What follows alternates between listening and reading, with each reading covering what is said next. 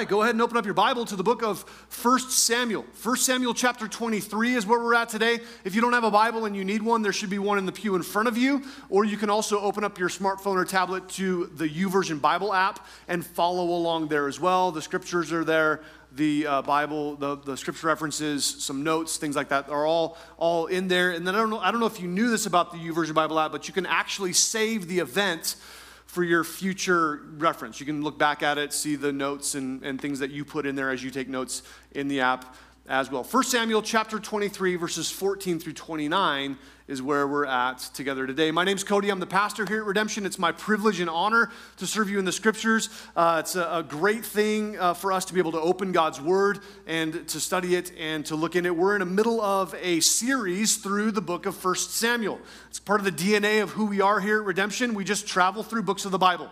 Uh, we, every week, you're going to hear the words, open your Bible to. And if you don't hear that, then you need to boycott and you need to complain and you need to say, what is wrong with our church? Okay? Open your Bibles to needs to be the primary thing that you hear. And then we're going to go through large sections of the Bible together. That's, you need to hear God's word, not my word. You need to hear God's thoughts, not my thoughts. Okay? And so that's really what we're going to be doing. And it's important for you to get your eyes on the scriptures so that you can see that I'm not pulling a rabbit out of a hat, right?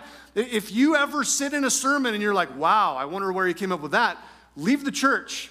That is not a good sign, okay? If, if you just, if you're like, I don't understand, how did that happen? That, that was like magic. That's, that is not, that's not somewhere where you need to be. That, that you should clearly see, oh, it says that in the scriptures, all right? So get your eyes on the scriptures that way. All right, 1 Samuel chapter 23, verses 14 through 29. My wife, Micah, and I, we decided recently to get a, a new puppy. Anybody had that pleasure? Getting a puppy? Yeah. Um, there's some parts that are fun and awesome, and there's other parts where you're like, why did I decide to go back to having a baby? Why, like, why did I do that? I'm in my 40s, my kids are all teenagers. I don't want to have a baby again. And so we have this, this puppy. She's actually our second dog, uh, and both of the dogs that we have are uh, Yorkie Shih Tzus. Uh, so that means they're really small. Uh, they, they will never get above five pounds, uh, and they're full of energy, and they run around. They're also very loving, very cuddly uh, kind of a dog. and so, so we, we just love them. We, we like them. Our first dog, we, we chose to name it Wicket uh, because it looked like that little Ewok from Star Wars. And so we're like, that's, that's your name. And so we decided to stick with the Star Wars theme. The new puppy is black and brown, so we named it obviously Chewbacca. Uh, and so it looks like a tiny teddy bear version of Chewbacca, uh, basically. So, uh, you know, we call her Chewie for short. One day I was taking the trash out, and uh, the, our trash is located uh, kind of outside of our garage through the back of the house. And so I went, I went through the garage and I uh, go out to the trash can. I, I, throw the trash away. Well, as soon as I walk out of the door, Chewy is out in the backyard because one of our girls has taken her out to go to the bathroom or something. And so, uh, you know, she sees me and she's just, she thinks I'm, you know, I'm a murderer or something. So she's barking at me while I throw the trash away. And I'm, I'm like, oh, there's, it's very clear she knows who I am, right? Like she sees me every day. And so I decide I'm going to play with her by stalking her like I'm some sort of evil predator, right? So I put my hands up and I start stalking her. And she's barking even louder. And I think she's playing with me. So I get closer and closer. Well, she runs up the stairs toward our uh, sliding glass door. And she's standing on this little like landing that's our, our back patio, I guess. And uh, she's barking at me. And as I get to the stairs, she freaks out. She jumps about three feet in the air, which for a dog that's about two inches tall, that's a long way. Uh, she jumps three feet in the air, smashes into the sliding glass door to try to get inside, and something falls out of her tail section. Midair, like she's. I literally scared the crap out of this little dog. Poor Chewie. Sometimes you and I can feel backed into corners, can't we? We feel like th- there's a moment where we're backed into a corner, where, where there's, there, there's, we're trapped, and we can feel like little Chewy and get this the crap scared out of us. And here's what I want to say instead of freaking out, we need to reach out to the Lord, right? That, that's, that's really what's happened. So, right here in 1 Samuel 23, David's trapped, he's backed into a corner. And he's going to reach out to the Lord. So here's our big idea this morning as we look at 1 Samuel 23, 14 through 29. Submission to the will of God is the safest place to be when the enemy attacks. Submission to the will of God is the safest place to be when the enemy attacks. Let's read this section together, 14 through 29, and then we'll go back through and break it down. 1 Samuel 23 14 says this And David stayed in strongholds in the wilderness and remained in the mountains in the wilderness of Ziph. Saul sought him every day, but God did not deliver him into his hand. So David saw that Saul had come out to seek his life, and David was in the wilderness of Ziph in a forest. Then Jonathan, Saul's son, arose and went to David in the woods and strengthened his hand in God. And he said to him, Do not fear. For the hand of Saul, my father, shall not find you. You shall be king over Israel, and I shall be next to you. Even my father, Saul, knows that. So the two of them made a covenant before the Lord, and David stayed in the woods, and Jonathan went to his own house. Then the Ziphites came up to Saul in Gibeah, uh, saying, Is David not hiding with us in the strongholds, in the woods, in the hill of Keilah, which is uh, on the south of Jeshimon.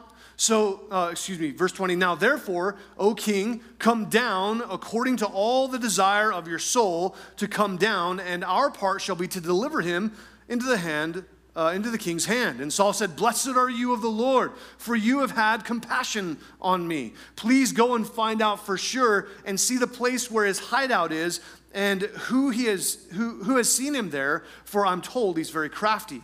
See therefore and take knowledge uh, of all his lurking, all the lurking places where he hides, and come back to me with certainty, and I will go with you, and it shall be, if he is in the land, that I will, I will search for him uh, thoroughly, uh, excuse me, throughout all the clans of Judah.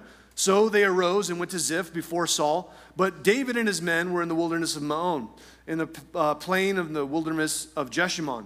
And when Saul and his men went to seek him, they told David, therefore, he went down to the rock uh, and stayed in the wilderness of Maon. Then Saul, then, uh, and when Saul heard that, he pursued David in the wilderness of Maon. Then Saul went on one side of the mountain, and David and his men on the other side of the mountain. So David made haste to get away from Saul, for Saul and his men were encircling David and his men to take them. But a messenger came to Saul saying, Hurry, come, for the Philistines have invaded the land. Therefore, Saul returned from pursuing David and went against the Philistines, so they called that place the rock of escape. Then David went up from there and dwelt in the strongholds of uh, at Engedi. Let's pray. Father, we come to you today thanking you for your word. God, we thank you for the opportunity to open it. We thank you for the chance to study it. We thank you for the way that you reveal yourself to us through your scriptures. And God, we pray that you would help us to see this as so much more than just an old story about some guy in a faraway place, but instead, Lord, we would see our relationship with you.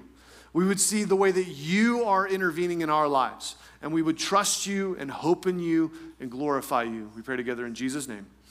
Amen. Amen. Today, as we look at 1 Samuel 23 14 through 29, we're going to break it down into three different parts. The first part, verses 14 through 18, spiritual connection.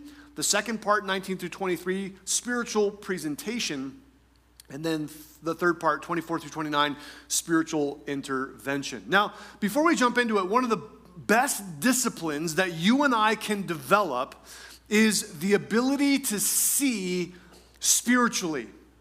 That, that when we're able to do this, we're able to see beyond just the tangible things that we have in our lives, and we're able to see the real issue and fight the real fight. Here, here's the truth, here's the reality the thing beneath the thing is the real thing.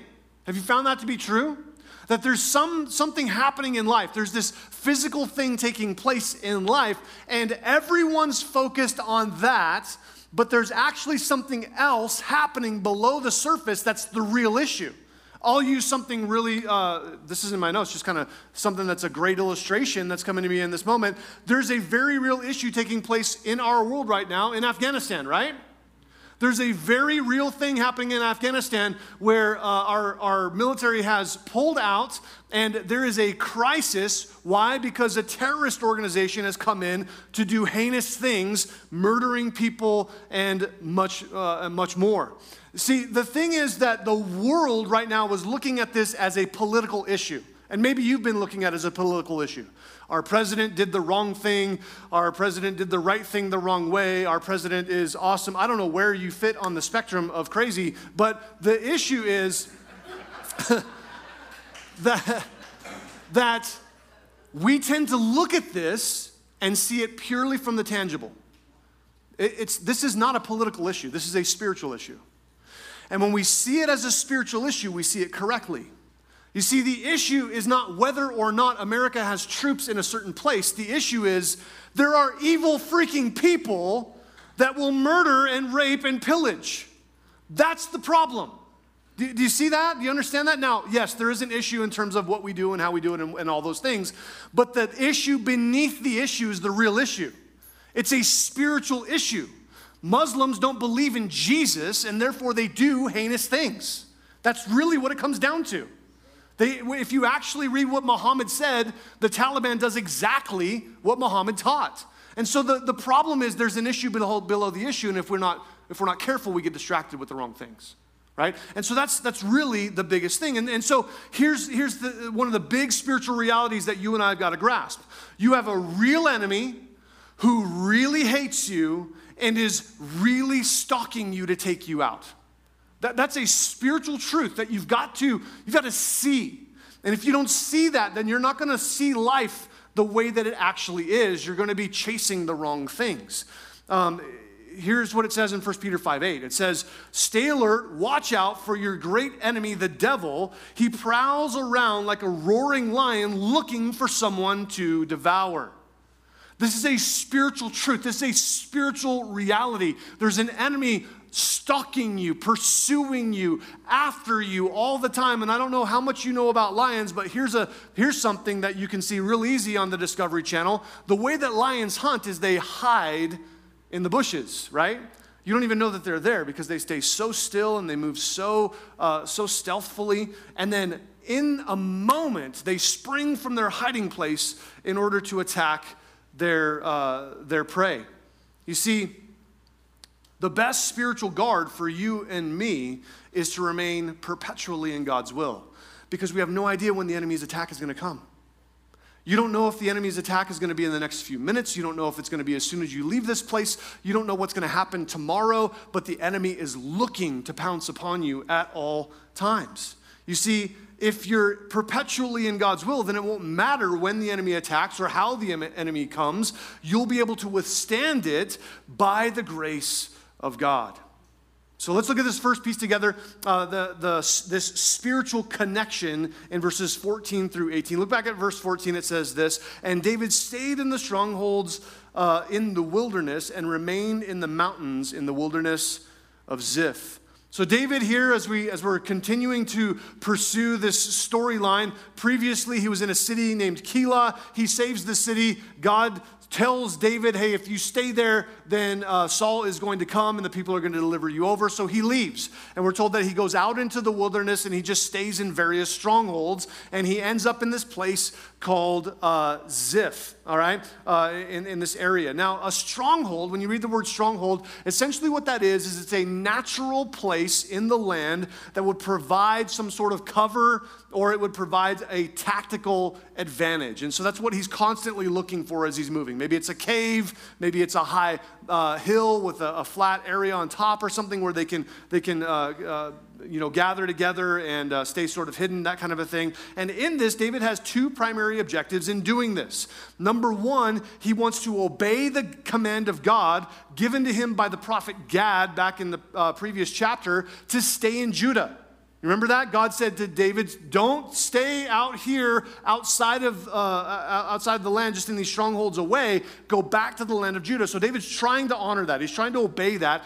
And secondly, he's trying to avoid uh, being uh, uh, under the attack of uh, Saul. He's trying to just avoid conflict with Saul at all costs. You see, here's the truth obedience to God will often come at a cost to you if you're going to obey the Lord, there's going to be some sort of price that needs to be paid. And here, the price that's being paid for David to obey God is he's, he can't have comfort. He, he can't have peace. He can't live in his, in his home. He can't uh, be with his wife. He can't participate in the things of life that are just normal for everybody else. He has to be exiled. He has to live out in the wilderness and be in, under this constant attack from Saul. You see, living this way was to be in a perpetual state of danger. He didn't know when the enemy was going to attack. He knew that Saul was pursuing him, but he had no idea where the attack was going to come from or how it was going to come. So he's in a perpetual state of danger, but he's also in a perpetual state of humility because he has to trust that God is going to come through for him, that God is going to be the one who takes care of him. Now he goes to this place, we see there in verse 14, Ziph.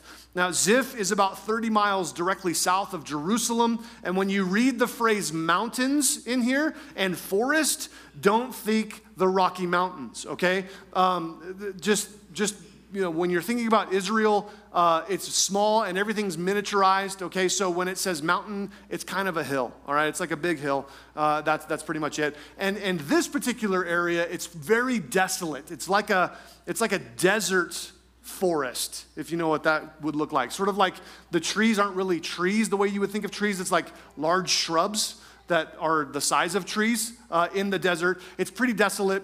People who go here think, how in the world did David survive out in this area, in this region? And now, while David is living on the run, uh, he's hunting him. Uh, Saul is hunting him every day. You see that there in verse 14? Every, every day. Saul sought him every single day. There's this relentless pursuit of an obsessed madman coming against David. And it's in this state where David is on the run, where he's being hunted, he's in a desolate wilderness, that God does something amazing. Look at verse 16. Then Jonathan, Saul's son, arose and went to David. It's in this moment, it's at this time, it's in this state of things within the heart and mind of David that God stirs up Jonathan's heart and mind to go visit his friend. Proverbs 17 17 says this A friend is always loyal, and a brother is born to help in time of need.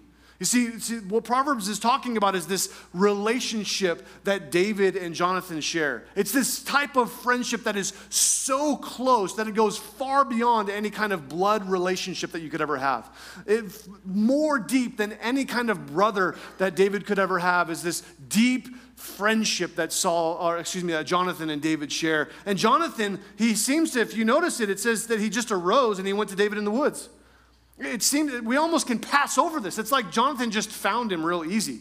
Jonathan goes to find David and just finds him almost automatically. Saul is hunting for him every single day and can't find him. That means either one, David's really bad at hide and seek, and God, God's blinded Saul really well, or two, David is awesome at hiding and God led Jonathan right there.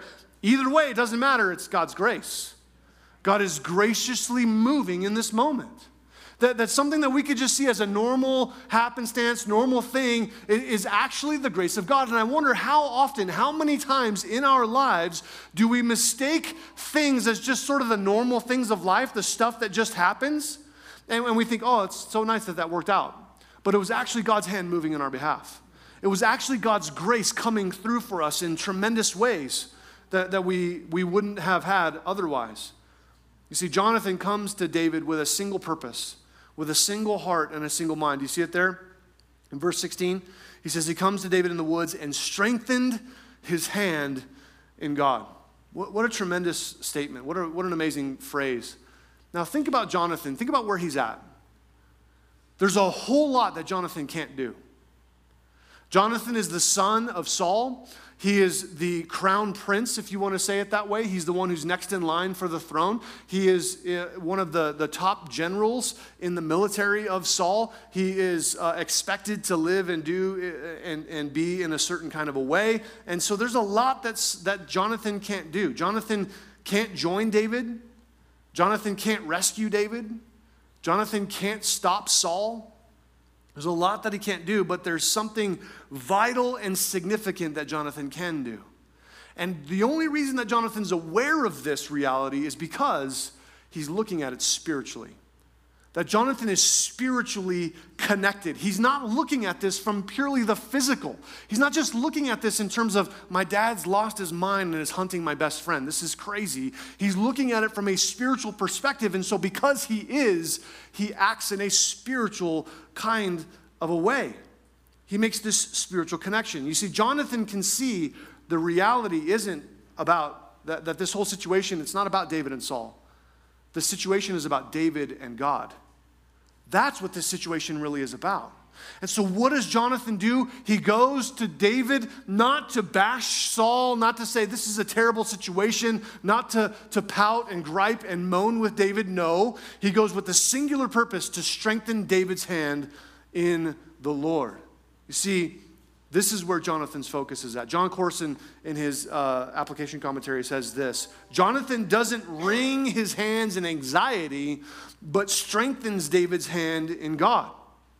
Lots of people will worry with you, but those aren't the people you need. You need people who will strengthen your hand in God.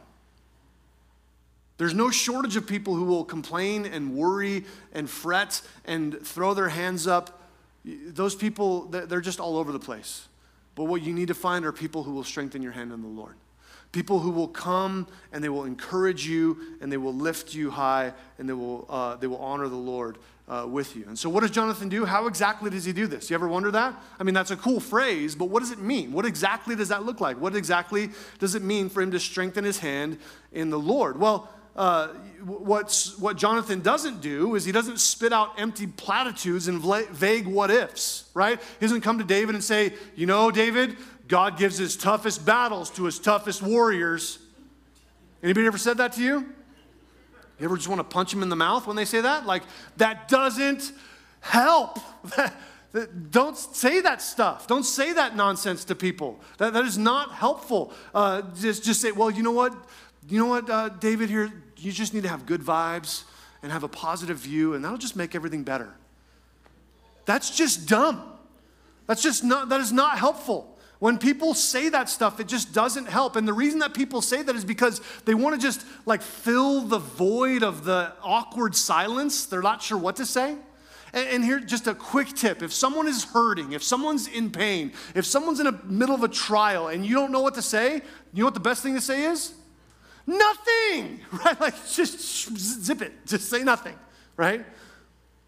The best thing you can do is be there. There's a ministry of presence, just being with them. You don't need to have all the answers. You don't need to have it all fixed. You don't need to be able to, to say the thing that's going to put everything together. Don't worry about that. If God wants you to say something like that, He'll put it in your heart and in your mind to minister to them, but just be there. Just have a ministry of presence. Empty, vague platitudes don't do anything for people. But Jonathan does have some things to say. And what Jonathan does is he calls David out of fear and into faith by doing this. He lifts uh, David's eyes from his situation into the Lord. How do we know that? How do we know what David or what Jonathan said? Well, it's written, verse 17. Look at verse 17. And he said to him, Do not fear, for the hand of Saul my father shall not find you. You shall be king over Israel, and I shall be next to you. Even my father Saul knows that. See, Jonathan purposefully pulls David out of this. And, and the way he does pull David out of this fear and to faith is with four things. Four parts to Jonathan's encouragement. Number one, I believe that right here in this moment, the first thing that he, he does is he's speaking prophecy. Notice he says there, My father won't find you. Uh, this is absolutely true. As you read through the narrative of 1 Samuel, as we're continuing through it, what you'll find is that Saul never finds David. It never happens. And so God is using, uh, using Jonathan in this moment to speak a word of prophecy to him. He won't find you. Secondly, he's reminding David of the truth of God's word. What has God said to you? What is God's promise to you? And he's reminding him, remember, remember, David, remember that day back when you were out in the field and then and then Samuel throws a feast, and he, your dad calls you from the field, and you show up, and everyone's there, and you're not sure what's going on. And then Samuel pours this entire horn of oil all over you, and it's running down, and he anoints you as the next king of Israel. Do you remember that moment? Do you remember when God spoke so clearly that you just knew that the Lord was giving you this direction? And now it looks like all of that could fall apart, and it looks like there's enemies coming to take that away, and you're not sure how it's all going to happen, and it looks like this is just crazy, and how, what kind of a king lives in a cave in the desert? This is insane. Don't forget the promise of the Lord. Don't forget that God is, is coming through for you. Don't forget that just because you can't see it today doesn't mean it's not going to happen. And then, thirdly, not only prophecy in this reminding, but he also points him to reality. My dad even knows this. It's so true that my dad knows this, which is why he's crazy and he's chasing after you. And then the fourth thing that he says is he gives David hope. He says, I'll be with you. I'll be with you. Now, it's interesting that when he says this, that's the one part of this that doesn't come true. Jonathan will not be with David. In fact, as they part ways from one another right here, this will be the final time they see one another. This is it. In a few chapters, Jonathan dies in battle, and David and Jonathan never see each other before then. It's, it's sort of a, a, a joy filled and sorrow filled parting. They don't know it. They have no idea they'll never see each other again, but we do as we read, read ahead and we read through. You see, one of the things I think that's interesting, uh, that's the drums. Mute the drums. One of the things that is interesting in this is that um, God is using Jonathan to speak to David, right, in this tremendous way. And in this, he uses him in a number of ways.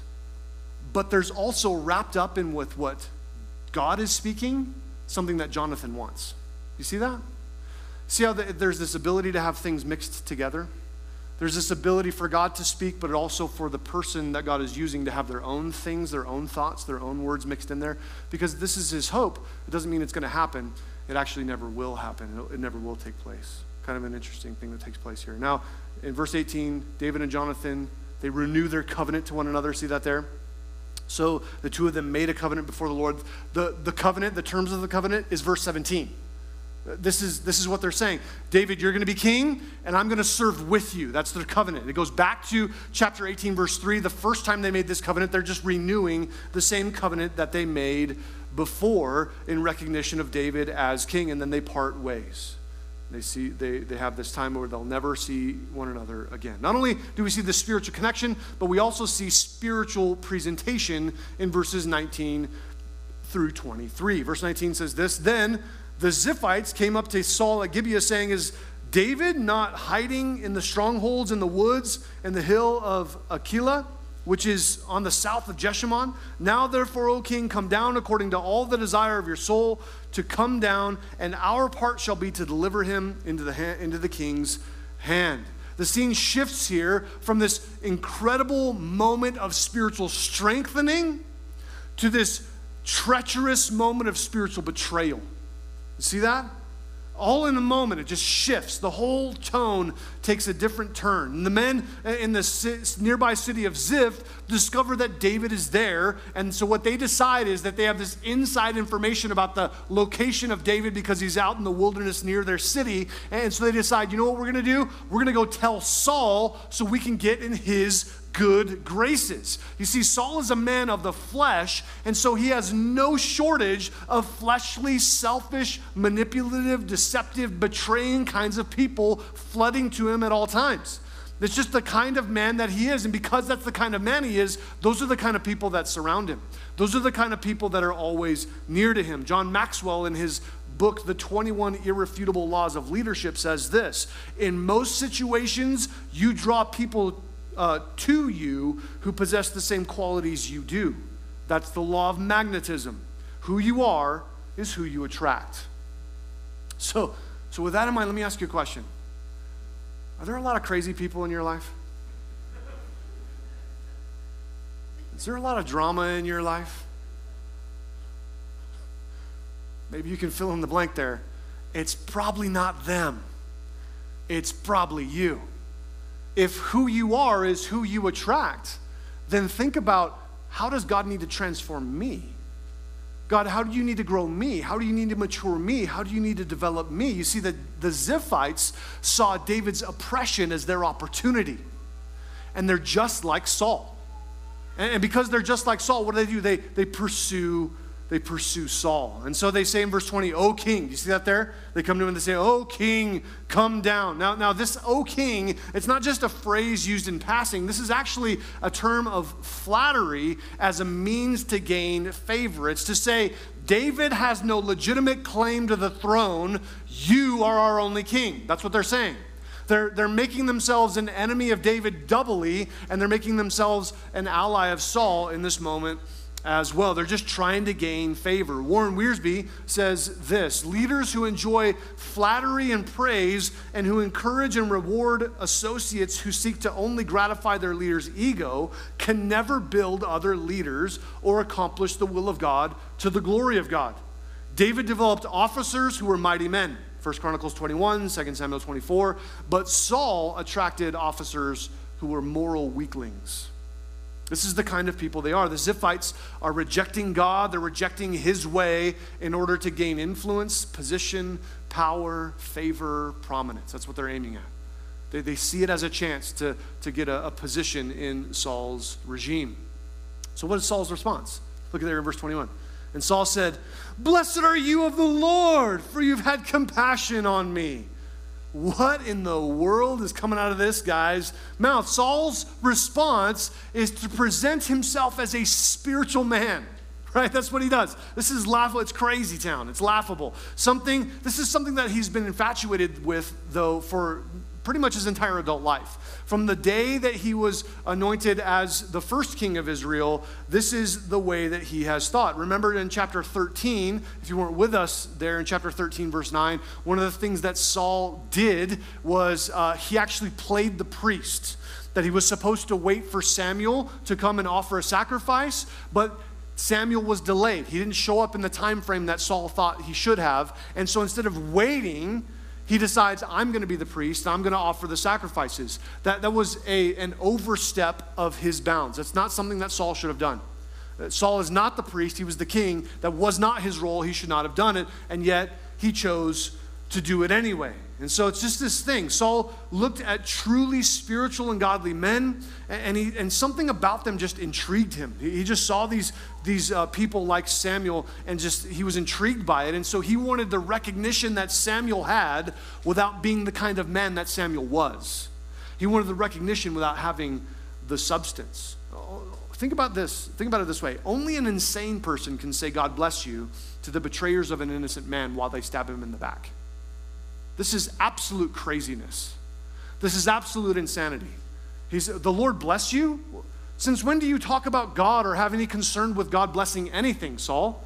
This is not on his radar. This is not in his mind. This is absolute craziness. It is to see evil as good. That's what's happening with Saul. So he sounds spiritual. And so if we, you know, if we try to sound spiritual or people try to sound spiritual or even say Christian phrases or go through religious motion or do religious activities, people do these things to try to prop them up thinking that that's a display of themselves as a good and righteous person, but none of those things can save you doing the right things, going through the right motions, attending church all the time, saying nice words, quoting Bible verses, uh, saying spiritual sounding phrases, none of that saves you. Jesus and his blood alone is what saves you. Now, all of that other stuff can flow out of it. Knowing the scriptures, saying the right things, being a part of the church, all that stuff can flow out of being in Christ, but it's no substitute for being in Christ. If your hope is church membership, if your hope is just being a nice person, if your hope is that someday when I get to heaven, the good's gonna outweigh the bad and I'm gonna tip the scales, then you are believing a lie. The truth is, you need the blood of Jesus to forgive your sin. The truth is, only the cross of Christ can make you whole with God.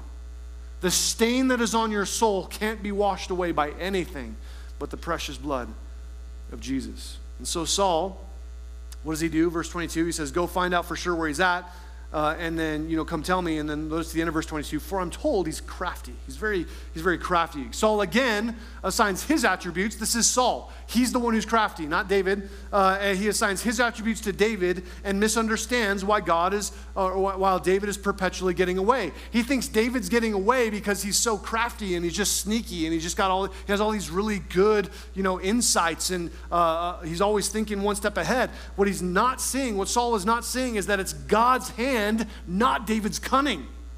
God is protecting David.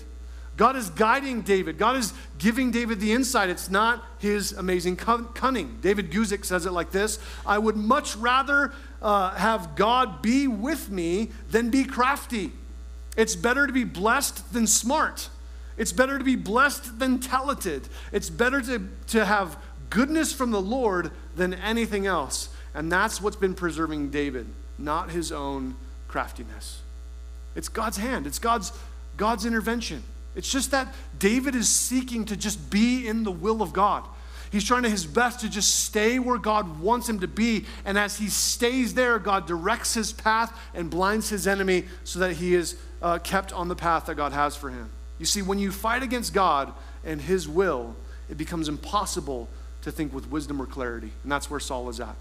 Saul is left to making up reasons for David to be so hard to find and so hard to kill. It couldn't be that God is with him, it's got to be something else. Thirdly and finally, not only a spiritual connection and a spiritual presentation as Saul presents himself as spiritual, but a spiritual intervention. Verse 24. So they arose and went to Ziph before Saul, but David and his men were in the wilderness of uh, Maon, in the plain in the south of Jeshimon. When Saul and his men went to seek him, they told David, therefore when he went down, uh, therefore he went down to the rock and stayed in the wilderness of Maon. And when Saul heard that, he pursued David in the wilderness of Maon. So David, he hears, he gets uh, uh, some intel from somewhere. I don't know if he's got spies out in the land or somebody hears about it or what happens, but somehow David hears that Saul is find, finds out where he's at and he's on his way. And before Saul gets there, David goes to another area. And notice there it says the rock. See that there? He went to the rock. It's just a well known area there where everybody knew it was just this place called the, the rock out there, that, this well known rock. Now, here's, the, here's what he does he retreats, he gets away. And when he's overwhelmed and overrun, he has a rock that he runs to. And when we're overwhelmed and we're overrun, there's a rock that we can run to. Psalm 18:2, "The Lord is my rock, my fortress, my savior. God is my rock in whom I find protection. He is my shield, the power that saves me and my place of safety." Is that, is that true? Can you say that of, of yourself? Uh, you think that way? Or is your own ingenuity your place of safety? Is your bank account your safety? Is some family member your safety? Or is it the Lord that's your rock? 1 Corinthians 10:4 says this, and all of them drank from the same spiritual water, for they drank from the spiritual rock that traveled with them, and that rock was Christ. Jesus is the rock. He is the one he was the rock of our salvation. He's our place of refuge. Will you run to Him in the trial? Will you seek Him in that difficulty? Will that pain drive you to Jesus? Will that trouble lead you to place your hope in the rock of your salvation? I hope it does. That's what God's using it for. God is using this pain to get us closer to Him. You wonder, why, is, why do things have to be so hard? Why does difficulty surround me? Why does it seem like it's always pursuing me? It's because God likes you. That's really what it comes down to. Because we tend to cry out to the Lord more when it hurts, don't we? We tend to cry out to God more when things are not going well, when things are hard, when things are difficult, when I, when I perceive that I need Him. Because when things are good, I sort of have this perception that I don't need God. It doesn't mean I need God any less. It just is this perception that I have that I don't need the Lord. And so God brings these things into our lives. He allows these things into our lives why they lead us back to Him. So, verse 29, uh, 26. Then Saul went on one side of the mountain, and David and his men on the other side of the mountain. So David made haste to get away from Saul. For Saul and his men were encircling David, and his men to take them. Now, again, the word mountain, don't think mountain the way that you are typically thinking of it. It's like a big hill with a huge rock that sticks out of the top of it. This is more like Castle Rock than Pikes Peak, okay? Does that, does that give you a, an idea of what we're talking about? So if you ever drive down to Castle Rock, you see that, you know, rock that's kind of outcropping there like that. It's more like that than it is like what we think of in terms of the mountains. And so as we're as we're considering this, basically what's happening is David and his men are on one side, Saul and his men are on the other side, and they're sort of just going around this thing, never able to get to one another because David's trying to evade Saul. So Saul decides, you know what, I'm gonna I'm done with this. I'm gonna take half my men, send them one way, I'm gonna take half my men and send them the other way, and we're just gonna do this sort of like a pincher move, come around both sides, and we'll trap him, and he'll have nowhere to go, and we'll, we'll have him. Saul has David trapped. He has him in this place where he can't evade. Even though he's trying his best, David's trying to get away. He, he, he's got nothing left to do. So, what does he do? Well, we actually know exactly what David did. It doesn't tell us here, but there's actually a place we can turn to Psalm 54. Hold your place here, turn to Psalm 54. I'm going to read the whole psalm with you. It's not that, it's not that long. It's only a few verses. But Psalm 54 is a, uh, an amazing psalm. It says in the beginning of it, in the, the prelude to it, it says, To the chief musician with a stringed with stringed instruments, a contemplation of David. Listen, when the Ziphites went and said to Saul, Is David not hiding with us? So, this is the context. When the Ziphites betray him and Saul is pursuing him and David is trying his best to get away, what does David do? He says, This save me, O God, by your name, and vindicate me by your strength. Hear my prayer, O God, and give ear to the words of my mouth, for strangers have risen up against me, and oppressors have sought after my life. They have not set God before them. Behold, God is my helper. The Lord is with those who uphold my life. He will repay my enemies for their evil. Cut them off in your truth. Verse 6 I will freely sacrifice to you. I will praise your name, O Lord, for it is good for he has delivered me out of, the, out of all trouble, and my eye has seen its desire upon my enemies. You see, here in this, in this section, what does David do? Well, he cries out to God for help. That's what he does. He's not looking to his craftiness, he's not looking to his cunning. He's trying his very best to stay in the position of God's will, and he cries out to God for help. In verses 1 through C, 1 through 3, we see that he, he cries out to God because ungodly oppressors with murderous intent are encircling him, and he has no way of escape. But then notice there's a significant shift that takes place in verse 4. In verse 4, there's this important and significant thing that takes place where his focus goes away from them and onto the Lord. Do you see that? He says, God, you're going to take care of it. You're going to have your way. I trust in you. That, that we often get stuck on them and we've got to get past them and get to the Lord. That's where everything takes, takes off. That's where everything shifts. No longer do we see them, but we see the Lord. And the, the rest of this in verses 6 and 7 is, is all uh, uh about the result of a right focus. The, the result of a right focus and focusing on the Lord is a heart filled with hopeful praise. When your eyes are on the Lord, the way the scriptures say it is this magnify the Lord with me. To magnify God is to, is to the word magnify is to make something bigger. Now, let me ask you can we make God bigger? No, right? We can't make God bigger. He already is as big as He is. But magnifying is, is, my, is my perception. To magnify the Lord is to see him as bigger. And when we magnify the Lord, then, then all of a sudden, all of the cares and worries and problems that we have, they, they find their right place. They're not as big. But when we magnify our issue, when our focus is on our problem, when our focus is on the difficulty, when our focus is on the pain, we magnify that, we can't see the Lord. That, that when you're focused on something, you're also not focused on everything else. If, if you are looking at me, you're also not looking at anything else. Does that make sense? You have to mutually decide, mutually exclusively decide not to look at other things. And so when we look at the Lord, when we magnify the Lord, when our sight is fixed upon Him, then everything else finds its right place, and hopeful praise is the result. Go back to uh, 1 Samuel chapter 23. We'll finish up here. You see, verse 27 David is encircled, David is surrounded. He cries out to the Lord for help. And then look at what happens in verse 27. But a messenger came to Saul, saying, Hurry and come, for the Philistines have invaded the land. Therefore, Saul returned from pursuing David and went against the Philistines. So they, so they called the place the rock of escape. Then David went up from there and dwelt in the strongholds at En Gedi. And in all of a sudden kind of a way, this messenger shows up calling Saul off of this uh, pursuit of David and onto the fight of some invading Philistines. When David had no way of rescuing himself, God had a way that David could never have asked for.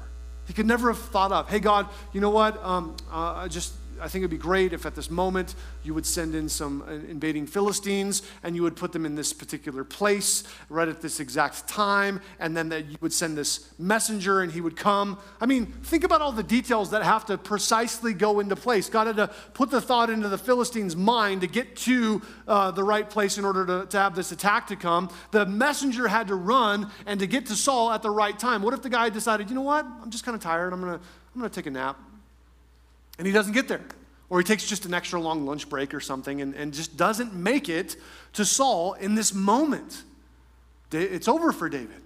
God had to orchestrate so many things in a particular order in order to get this result that it's absolutely tremendous. You see, God is at work even when you may not see it even when you may not perceive it, even when you may not know. Here's how David Guzik says it God's deliverance is not based on your figuring it out, it's based on his power and his goodness. The bottom line of it all is that we can trust him even when we can't figure it out. We can trust him. God will often back you into corners of impossible situations so that when he comes through, it's unmistakable that it was him. There's no other way to explain it. God came through.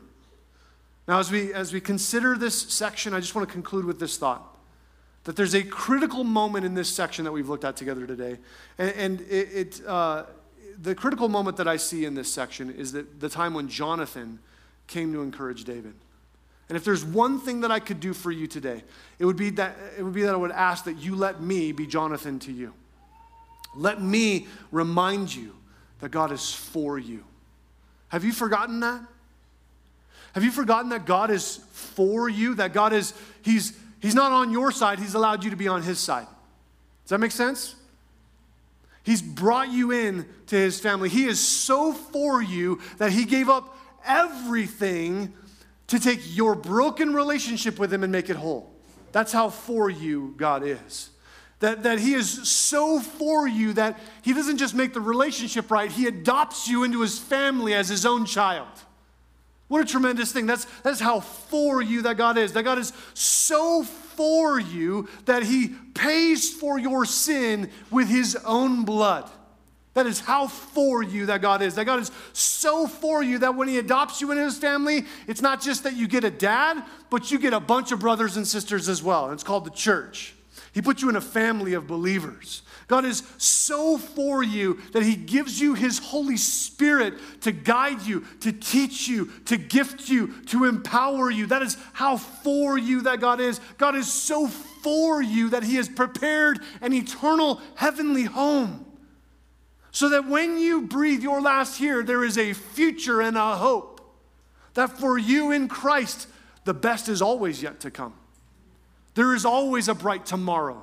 There is always a future and a hope. And I don't know what kind of problems you're facing or what kind of enemies are gathering or what kind of issues are looming, but I do know this God is for you. That God is so for you and you can trust Him. But it all starts with asking Jesus to forgive your sin, to, to bring you into that right relationship, that you recognize His blood was for you, and that you align yourself being in the will of God. And if there's anything I could ask of you, if there's anything I could do for you, it's to be Jonathan for you. If there's anything I could ask of you, it's that you would be Jonathan to somebody else. It's that you would somehow say, God, how can you use me to be an encouragement and build somebody else up? You see, God's going to put people in your path who need encouragement. They don't need an empty platitude. Don't tell them stuff like God gives his strongest battles to his strongest warriors. That's just dumb. Nobody needs to hear that. Tell them about the promises of the Lord. Tell them about the strength in God's word that can be found. Tell them, tell them how you want to strengthen their hands in the Lord. Are you willing to be used by God to do this? I hope you are, because our, word, our world needs more of it. Let's pray. Father, we thank you so much for your word today. God, we thank you for the opportunity to open it, to see it, to study it. We pray that, God, you would help us to hope in and trust in you and you alone, to rest in the truth and reality that you are for us. God, it sounds crazy to even say. Because if, if we're honest, we know ourselves and we know how broken we are. And yet, by your grace, God, by your blood, Jesus, you're able to, to make us whole, to redeem us, to cause us to be something different, something more than what we are on our own. So, Lord, we thank you that you are able to save, that you're mighty to save. We pray that you're also able to use us, and we pray that you would. God, help us to not just receive your encouragement, but to be dispensers of it as well. We pray together in Jesus' name. Amen.